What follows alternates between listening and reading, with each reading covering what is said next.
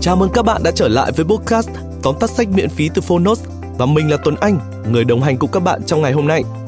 Trong tập này chúng ta sẽ cùng tìm hiểu về một cuốn sách từ một trong những người thầy tâm linh vô cùng lớn trên thế giới và đặc biệt người thầy này cũng có tầm ảnh hưởng vô cùng lớn ở Việt Nam. Và mới gần đây thôi, chúng ta vừa được tiễn đưa thầy tới một bước chuyển giao của một hành trình mới. Nói tới đây, các bạn có nhận ra mình đang nói tới ai không? Người mình đang nhắc tới chính là thầy Thích Nhất Hạnh và hôm nay chúng ta sẽ tìm hiểu cuốn sách mang tên Giận.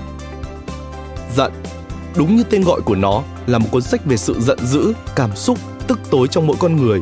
Trong 11 chương sách với những câu từ hiền dịu, nhẹ nhàng nhưng chắc chắn, thầy Thích Nhất Hạnh dẫn lần lượt chúng ta qua những cách nhìn nhận về cơn giận vô cùng khác lạ.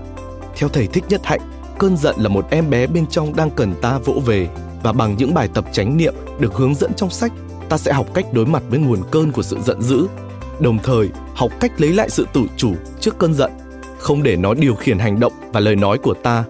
Một cuốn sách mà có lẽ chúng ta sẽ cần tìm tới vài lần trong cuộc đời phải không nào các bạn? Và không chần chờ thêm nữa, mời các bạn cùng lắng nghe tóm tắt sách Giận từ thiền sư Thích Nhất Hạnh nhé.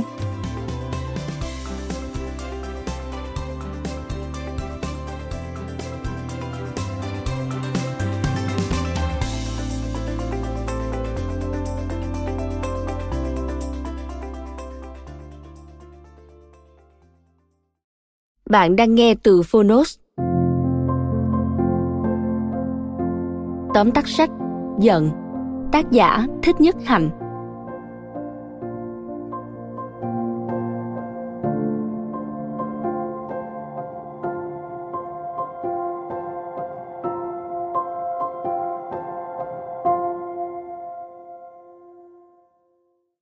Các cơn giận khiến một người hành xử thiếu thấu đáo, đánh mất những mối quan hệ và hình thành nên nỗi khổ ở bên trong họ. Tâm sân hận này chính là một trong ba điều thuộc tam độc, bao gồm tham, sân, si, ngăn cản họ đến với hạnh phúc. Cuốn sách giận của thiền sư thích nhất hạnh sẽ giúp bạn đọc hiểu được phần nào ngọn nguồn gốc rễ của khổ đau và cách để chuyển hóa chúng thành những hạt giống tình thương. Khi làm được điều đó, ta có thể sống an vui, hòa đồng và lan tỏa điều tích cực đến với những người xung quanh. Sau đây, mời bạn cùng Phonos điểm qua ba nội dung đặc sắc trong cuốn sách giận của thiền sư Thích Nhất Hạnh. Nội dung thứ nhất, thực tập chánh niệm để chuyển hóa cơn giận. Cơn giận là em bé, chúng ta là những người mẹ và không có việc gì quan trọng bằng việc chăm sóc những đứa con của mình, bất chấp chúng là người như thế nào một người mẹ với tình thương sâu sắc sẽ chuyển hóa bất kỳ đứa trẻ nào. Khi thực tập chánh niệm, ta như được sinh ra lần thứ hai vì ta học hỏi lại mọi thứ.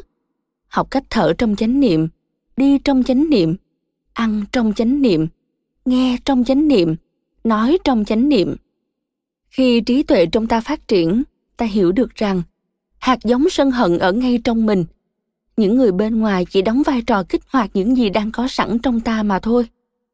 Khi đã chấp nhận hạt giống đó, ta cần cho nó thời gian để được nung nấu trong ngọn lửa tỉnh giác. Một khi đã yêu thương và thấu hiểu chính mình, ta sẽ chấp nhận được người khác. Ta biết rằng, có thể vì không hạnh phúc mà một người mới hành xử không đúng với ta. Không bị ràng buộc bởi tham, sân, si và không bị giới hạn bởi những rào cản mơ tưởng về quá khứ và tương lai, nghĩa là ta được tự do và ta nắm bắt được hạnh phúc hiện sinh. Bởi vì hạnh phúc là thứ không thể tìm kiếm ở bên ngoài, không phụ thuộc vào những tiêu chuẩn về sự giàu có, quyền lực và danh tiếng, mà điều kiện căn bản của hạnh phúc là tự do tự do khỏi những cảm xúc và suy nghĩ lầm lạc. Chỉ cần ôm ấp và soi rạng sân hận bằng ánh sáng chánh niệm mọi nỗi khổ đều sẽ đâm chồi thành những bông hoa tỉnh thức. Nội dung thứ hai Hãy giao tiếp với nhau bằng tâm từ bi.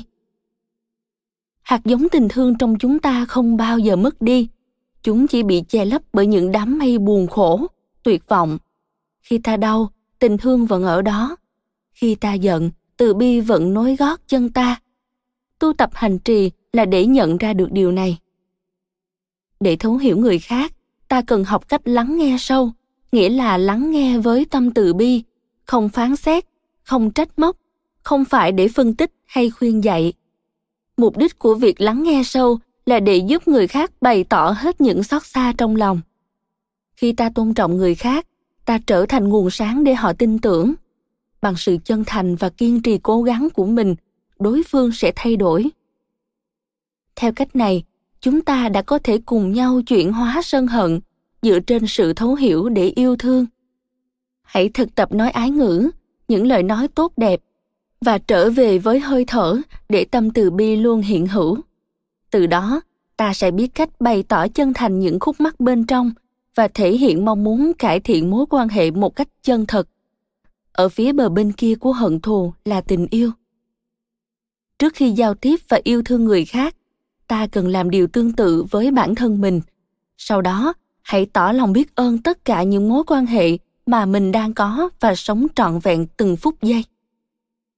Từ bi và trí tuệ chính là hai nguồn năng lượng sáng giá nhất. Từ bi không có nghĩa là chịu đau khổ vô ích hoặc đánh mất sự khôn ngoan, mà từ bi giúp ta vững vàng và bình an hơn trong cuộc sống vì ta đối xử với người khác như đối xử với chính mình. Nội dung thứ ba, cách tốt nhất để chuyển hóa sân hận, sẵn sàng đối diện. Những sân hận, bực dọc hay những khoái lạc mà ta trải nghiệm đều hình thành nên những nội kết bên trong ta. Mỗi ngày, ta chôn vùi chúng trong nhà kho tâm thức, hoặc nhớ nhung, đắm chìm vào chúng. Sự trói buộc sâu sắc này khiến ta đánh mất sự tự do. Để khiến đau khổ mất đi, tránh né không phải là cách việc kìm nén chỉ càng khiến sân hận biểu tình và phát nổ, tích tụ thành những bệnh lý về tinh thần như trầm cảm. Thiền sư thích nhất hạnh trích dẫn lời của bụt nói rằng, ai cũng có những hạt giống lo sợ lo sợ chính là gốc rễ dẫn đến tâm sân. Do đó, ta phải để chúng được lưu thông, phải ôm ấp chúng bằng năng lượng chánh niệm. Hàng ngày, hãy dành thời gian quán chiếu hơi thở đồng thời thực tập năm giới của nhà phật, gồm tránh việc giết hại, tránh việc trộm cắp, tránh việc tà dâm, tức tình dục có ý thức. Tránh lời nói sai với sự thật và tránh việc sử dụng ma túy, độc tố. Hơi thở chánh niệm sẽ giúp ta chăm sóc cảm xúc và cơ thể. Cảm xúc vốn là thứ đến rồi đi.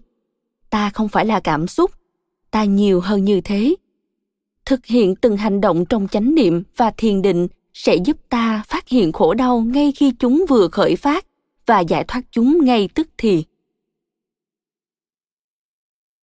Phonos vừa cùng bạn điểm qua ba nội dung chính trong cuốn sách giận của thiền sư Thích Nhất Hạnh.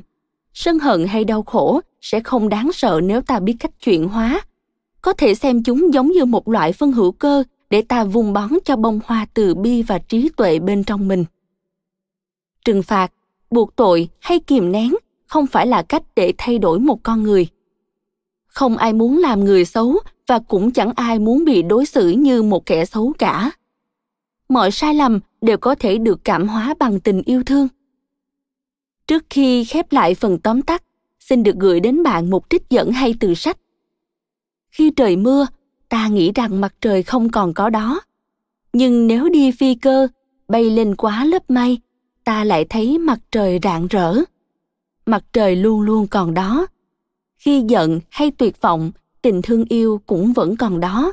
Khả năng tha thứ và thương yêu vẫn còn đó. Phải tin tưởng như vậy, ta giàu có hơn là sân hận, ta giàu có hơn là khổ đau. Cảm ơn bạn đã lắng nghe tóm tắt sách giận trên ứng dụng phonos. Hãy thường xuyên truy cập vào phonos để đón nghe những nội dung âm thanh độc quyền được cập nhật liên tục bạn nhé.